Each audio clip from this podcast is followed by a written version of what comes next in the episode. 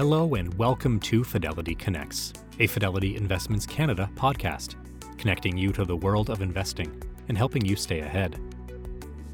Fidelity International Investment Director Tom Stevenson is back on Fidelity Connects today.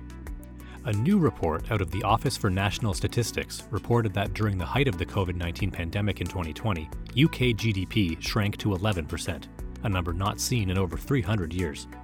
Though their economy bounced back to pre pandemic size late last year, inflation is running hot at 10.1% in July, and as Tom notes, is projected to hit its highest level in nearly 50 years next year at 18.6%. So, with the ongoing energy crisis in Europe, global droughts, and a summer rally that is appearing to fade, what is next for equity markets? Tom joins host Pamela Ritchie today to unpack all of this and more, including UK labour supply shortages fueling high prices for goods like food, a hawkish Bank of England monetary policy driving a decline in demand for UK housing, and how the UK economy appears to be in better shape than continental Europe. Today's podcast was recorded on August 23, 2022. The views and opinions expressed on this podcast are those of the participants and do not necessarily reflect those of Fidelity Investments Canada ULC or its affiliates. This podcast is for informational purposes only and should not be construed as investment, tax, or legal advice. It is not an offer to sell or buy, or an endorsement, recommendation, or sponsorship of any entity or security cited. Read a fund's prospectus before investing. Funds are not guaranteed. Their values change frequently, and past performance may not be repeated. Fees, expenses, and commissions are all associated with fund investments. Tom Stevenson joins us now from London. Great to see you, Tom. How are you? Hi, Pamela. Very well, thank you. Thanks for having me on. Glad to have you join us here. So, is it actually perhaps getting so bad that it might be good? Because it does look bad. Yeah, well, I mean, you're, you're not wrong. I mean, it, there's been an absolute deluge of data this week. I mean, just today we've had purchasing managers uh, index data for all the sectors, services, manufacturing across Europe, uh, in the UK, uh, in, in the US, and without exception, they have been poor. Demand is slowing, consumption is slowing, confidence is slowing. And we know what the, the cause is that the, behind all of this is this soaring inflation. You mentioned in your opening comments there some of these predictions for inflation here in the UK, which are pretty eye watering. Uh, I mean, uh, there was a report from Citi which I think is the one you're referring to. yeah, I didn't want to say the number, but it, I mean, it's very, it is eye watering. Yeah. Yeah, 18.6% is, is their forecast for inflation in the new year. The actual official figure that we've just had was uh, 10.1%. So that was the first time that, that inflation has been in, in double digits for, for 40 years. If we were to hit that 18.6% uh, inflation figure, that would be higher actually than in 1979 after that the second oil price crisis uh, following the Iranian Revolution. So that's quite something, you know. I mean, I, I, don't think anyone can quite quite believe these figures. Can we get that far? Yes, we can, and the reason we can is because of the the, the soaring cost of of heating. Uh, we've got uh, an announcement on the price cap, the, the gas household gas price cap is due this week uh, on Friday. That's go- that's going to make some sobering reading as well. And I think you'd mentioned that that France has done that. Um, we're watching growth numbers out of Germany. It is really a difficult. But then actually this morning we saw the U.S. number come out uh, on the PMI side of things, and it also looked dismal. So it's an interesting. We've got we think rate hikes ahead through the month of September. I wonder if you can just sort of outline how how maybe less plausible some of that looks right now, or at least to the extent that we had been trained to think they were going to be. Yes, I mean it was interesting, wasn't it, to see uh, you know there was this lag between the announcement of the European and the UK PMI data this morning, and then uh, a few hours later we had we had the US uh, data, and, you know, in that period between the two, looking at the currency movements was, was, was quite instructive because to start with, things look so bad in Europe. Everyone assumed that this week we've got Jackson Hole coming up, of course. Maybe we'll, we'll talk about that. But everyone assumed that at Jackson Hole, uh, we were going to get some pretty hawkish commentary from Jerome Powell at, at, the Fed talking about, you know, keeping the pressure on, raising interest rates. Then, of course, we got those US PMI figures and casts some doubt, actually, doesn't it, over whether even the Fed will be able to see through the kind of interest rate hikes that uh, that they're talking about. So comes back to your original question are things getting so bad that maybe they're good well that's an interesting that is an interesting question because it feels to me like some of these expectations about interest rates and we are expected to see them rising in Europe in the UK in the US i just wonder how many of those we will actually see if the slowdown in the economy starts to do some of the work on inflation that, that the central banks would otherwise have to do Right, right. And I mean that is absolutely sort of one of the one of the plausible ways of it of it coming down ultimately. Although all of the central banks that we're referencing here have promised to essentially hike into weakness, which yeah. which is what this is. Um, and I think I think you even looked up the dates of the of the various central banks, you know, and when they're set to make their announcements. But they're they're sort of back to back through the months of September. Yeah, they are absolutely. They are. Um, I, I, we get the ECB first uh, in end of the first week of September, I think the eighth. Uh, then middle of the month, we've got the Bank of England, and then third week of September, we've got the we've got the Fed. So it's going to be fairly relentless week after week. It's going to be a very very busy month on on monetary policy, and of course we get a we get a taster of that this week with the Jackson Hole Symposium in in yeah, What do you think? Well, I mean, I think um, uh, now, if you'd asked me a few hours ago, you know, it really feels like there's scripts being ripped up all over the place. Yeah, kind of being changing. Maybe even, the even script is uh, being ripped up. Yeah.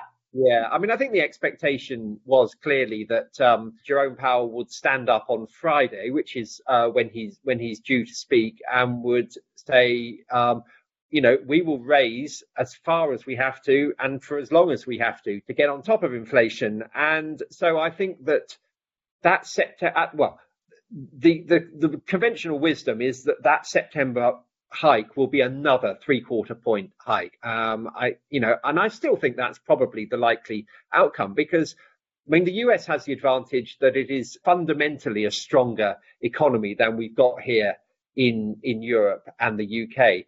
But we saw some very interesting data today out of the US with those new house starts. Yes. Um, yes. Was it a 12.5% fall um, okay. in new yeah. house starts in, in July? Annualized rate, 12.5% fall. I think the expectation was a 2.5% fall. So that was um, that was a very interesting sign of, of, of a slowdown, even before we got those um, PMI um, numbers, which were which were really weak. I mean, the services I think were down at 44. You know, 50 is nowhere that near 50. Yeah. No, nowhere near. Yeah. So, so what of the housing market in the UK, actually? The housing market in the UK is at a really interesting sort of juncture. Uh, it, it feels like, you know, again, if you'd asked me a few weeks ago, I would say that the demand was really strong. People were still buying houses. It's kind of gone off the boil in the last few weeks. And what's taken it off the boil in part is this realization that the Bank of England is serious about um, raising interest rates. They are, you know, they're they're one and three quarter percentage points at the moment. They're expected to go up to three percent pretty quickly.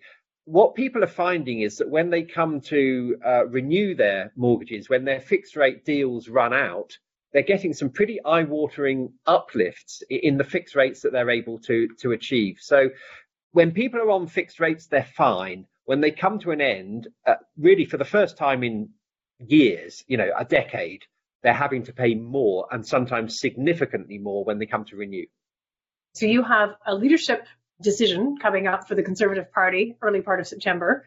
Can you please comment on on Brexit and also on the fact that it looks like both France and Germany, if if they're not in a recession, extremely close to one. Just sort of getting the lay of the land of the political situation and also really the economic situation for Europe. Yes, well, so uh, we, we've we've got a very interesting two week period ahead of us. I mean, we we find out on the fifth of September who the next who the next prime minister is. So they are still very much in this period of addressing their comments at a very narrow subset of the population. So the the, the members of the Conservative Party who will be voting for for the next uh, leader. Now, so not the broad population that's that in some cases is, is having an incredible amount of pain. I mean, you're looking at all the union strikes. Yeah. Yeah, so that is not the, the, the people who are going to vote for the prime minister are genuinely not representative of the country as a whole. So you have to take with us with a pinch of salt what the what these two candidates are saying because they're talking to a very narrow uh, constituency of people. Once we've got a leader, and uh, they that, they will pivot very quickly to addressing the, the the needs of a of a country which is frankly going through a real cost of living crisis. And you mentioned Brexit there. One of the reasons why there is a cost of living crisis is because of inflation. And one of the key drivers of inflation actually is the inability of businesses to find sufficient um, workers. And that's been a problem that's been with us for the last five or six years um, since Brexit. And it is a consequence of Brexit. I don't, you know, I think it, it's not a, it's not a particularly controversial thing to say now that right. Brexit is having a really, you know, difficult impact on on the UK economy. Now, we're not alone in that. You mentioned France and Germany; they are on the point of recession. I mean, clearly, uh, the, the the the rest of continental Europe is in a very difficult position economically, largely because of its reliance on Russian oil and gas. So, can I just bring to to that overall question of Brexit, Germany, France? I mean, the question of immigration. I mean, we saw Germany, was it three years ago, open the doors to those that were coming from mostly from the Middle East coming in, and a million people were led into Germany. Hmm. Controversial at the time, but at, at the same time, forming a part of the economy that apparently was needed.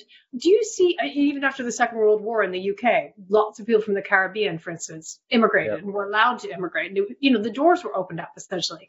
Do you see that sort of policy afoot to, to solve that?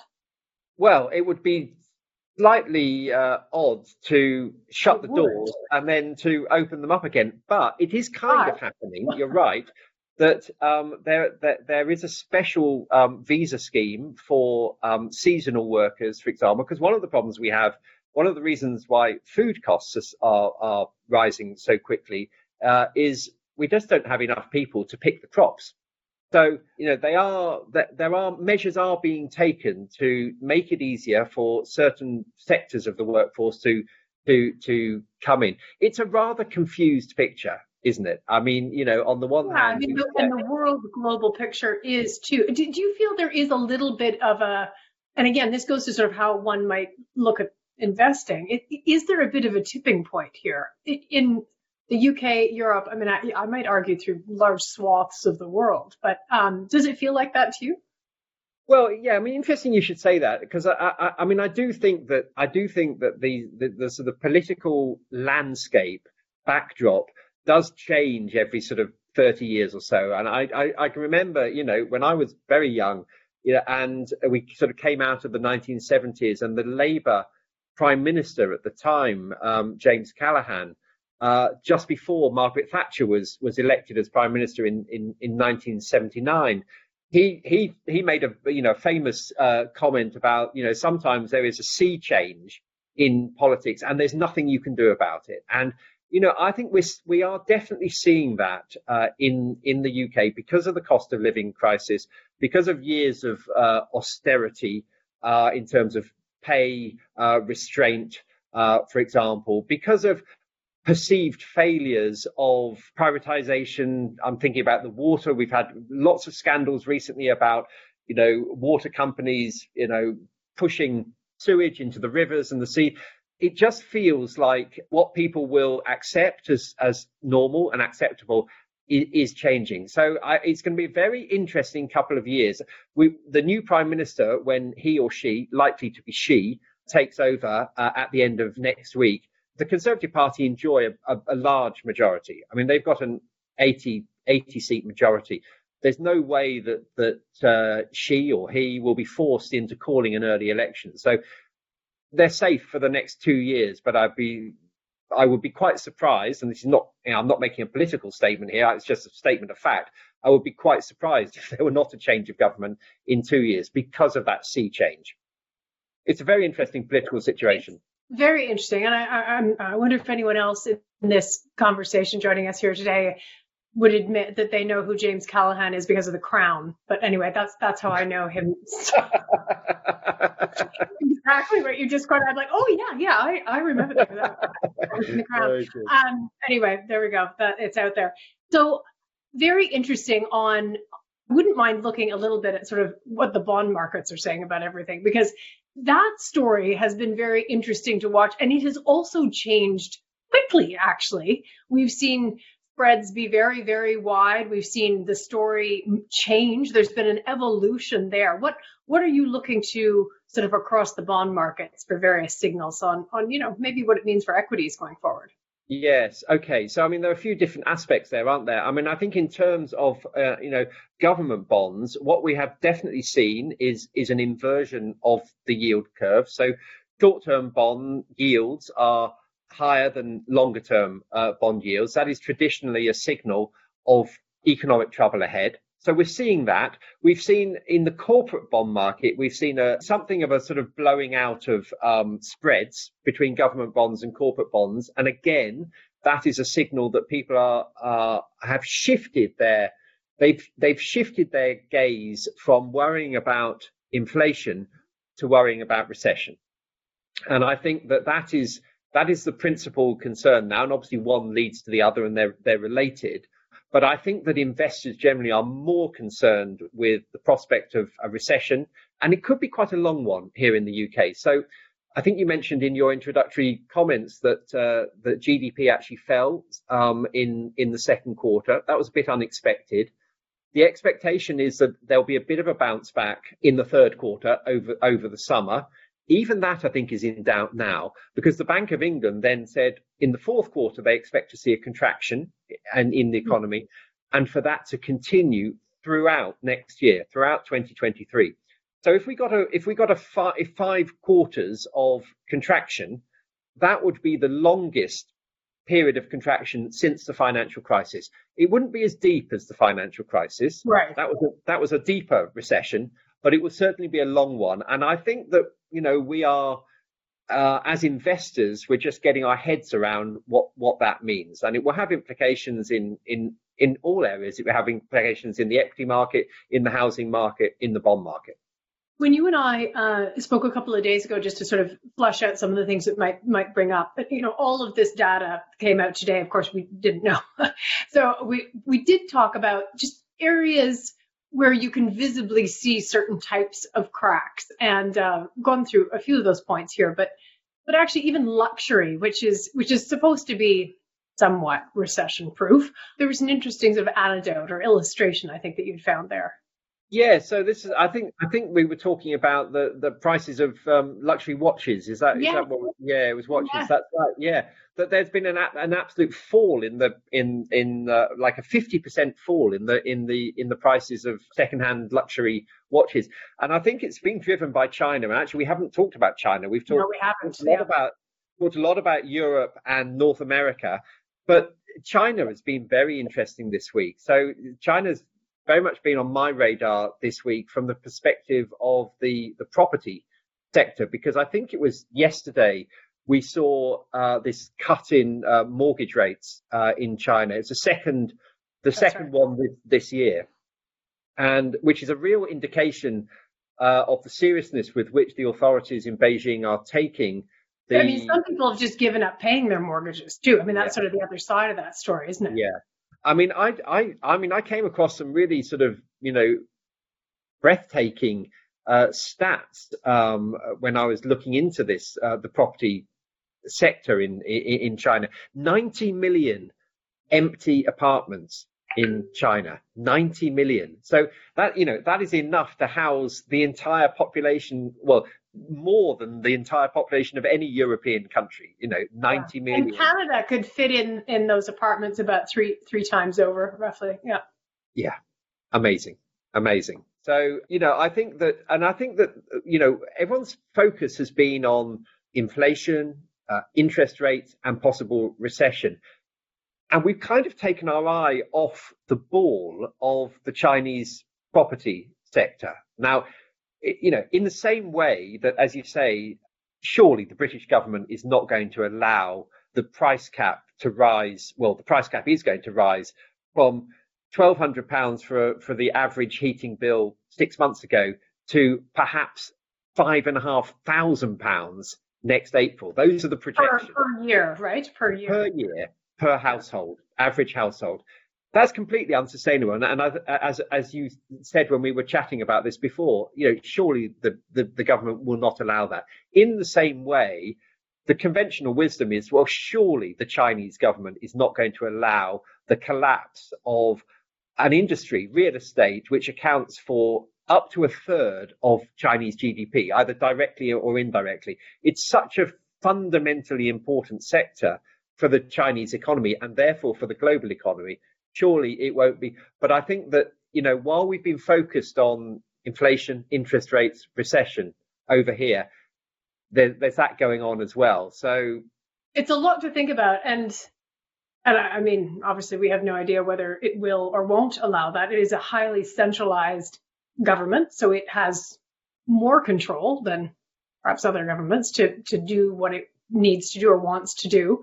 Yep. But at the same time, we hear a lot about diversification of Chinese wealth, household wealth, and, and how actually the stock market can come into that story to, to have it not all in your house, to have it somewhat diversified into a more robust capital markets side of things, which is which is one of the arguments of why the Chinese equity markets, you know, have real sort of future potential and propulsion yeah. in that way. I'm I'm fascinated to see how how all of this settles.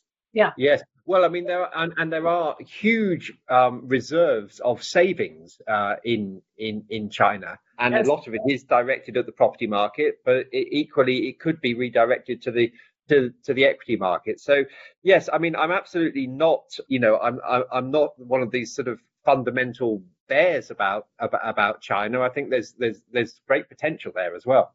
Yeah, fascinating. So in terms of the investment case of how things I mean, is really the story out of some of the numbers that we saw today that that interest rates may not be able to rise as much as feared essentially. Is that is that sort of and therefore what might that mean for investing across europe? Well i mean i think i, I think that is a, that is a plausible case that the most hawkish expectations for interest rates simply will not be able to be fulfilled because uh, the slowdown in the economy will do a lot of the work uh, for the central banks in reducing inflation. So, um, so I think that's a that's a potential positive. That is that is things being so bad that they actually turn out to to be good. I think when you look within the stock market, uh, and I think that would be a positive for the stock market. I mean, certainly we saw that today. The S and P 500 was was in positive territory today, largely on the on the on the sort of it's a, almost a relief rally that you know maybe the Fed is not going to be quite so hawkish tomorrow uh, on Friday when uh, when Jay Powell stands stands up to speak. But we're at a very interesting juncture in stock market terms, bringing it back to the to the to the markets because we've had this remarkable rally since middle of June. The S&P 500 has clawed back about 53, 54 percent of all that it lost in that six month bear market from the January peak to the to the June uh, trough. So it's been a remarkable um, recovery. We had Norges, the um, the Norwegian um, sovereign wealth fund, uh, right. uh, last week talking about the unsustainability of that uh, rise. I mean, they announced a big loss in the first half year, and their chief executive uh, was saying, you know, I, I, I don't believe this this rally, and that's a key question for investors, you know, because this 50% recouping of the losses is right at the top end of what we would normally see with a bear market rally. You know, if markets do continue to rise, then I think the conclusion we have to be is have to come to is that we are in a in a renewed bull market. It doesn't feel to me like that's likely, but that is a definite possibility we might be surprised on the upside. We might be surprised, and then you know, and, and again with these numbers going into this. Okay, so this these two questions have to do with energy from a couple of different angles. So one is what is the expected shift in the UK economic policy with inflation at record highs and today's reduction in gas supply from Russia? Um, and then and there's a question on sort of ESG. We might talk about that in a sec. But what what do you think of UK economic policy? What sort of shifts might might be in the hopper, if you will? Yes, I mean the situation here in the UK is different from that in uh, continental Europe. We are much less reliant on imports from Russia, so that that does put us in a better in a better place. We have some reserves from from the from North Sea production, and uh, you know we have a and we have a reasonably well established wind industry as well. So in fact, just this morning I was I was hearing about a huge um, wind farm in off Scotland, um, which went into production today. And I can't remember the exact figures, but it was it, it will generate enough energy to you know to to to fuel a, a small town. I mean, it's a really massive. Right. Um, so I do think that this shift towards more sustainable energy is, is clearly underway, and we're starting from a, a, a better starting point than in many countries in Europe, um, you know, notably Germany and Italy. Interesting. And yet, from energy prices, the inflation numbers are projected to be what what Citi said. I mean, it, it's so interesting. Okay, font, let's round this out. On can you speak about the Green Deal in the UK and where where ESG is heading? That type of investing.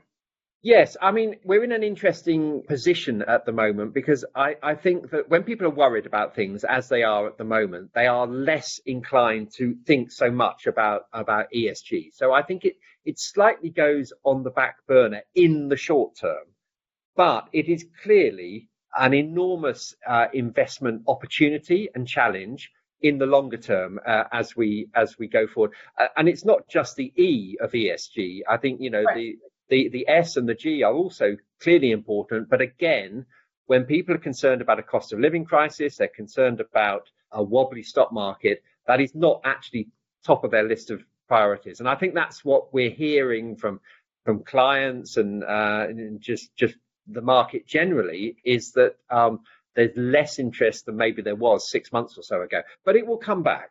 Yeah, yeah, might just be on the back burner a little bit. Absolutely. Um, I think that's all we had. A quick thought, if just sort of a minute to go on on the on the pound, on the direction of the pound. Again, the currency moves this morning. We're we're um, you feel like you, you could turn that into a, a film or something. But yeah, that's what, what ultimately sort of comes into. Well, I've been slightly surprised because what you would expect is that the, the, the strong inflation numbers, uh, the expectation that the Bank of England will push harder on interest rates you would expect that to be a support for the pound. I think right. the fact that it's gone the other way, it's lost about a percent against the dollar over the last week. That is an indication of uh, some anxiety about the health of the British economy. Yeah, yeah. Okay. Well, well, let's see. With all these numbers in, it may, it may, as you say, point to a different story for the interest rate trajectory in the next few months. So grateful that you could join us, Tom. It's great to see you, and a lot will change probably before we speak next next Absolutely. month. Thanks, Pamela. Thanks for listening to the Fidelity Connects podcast. If you haven't done so already, please subscribe to Fidelity Connects on your podcast platform of choice. And if you like what you're hearing, leave a review or a five star rating. You can visit fidelity.ca for more information on future live webcasts, and don't forget to follow Fidelity Canada on Twitter. Thanks again. See you next time.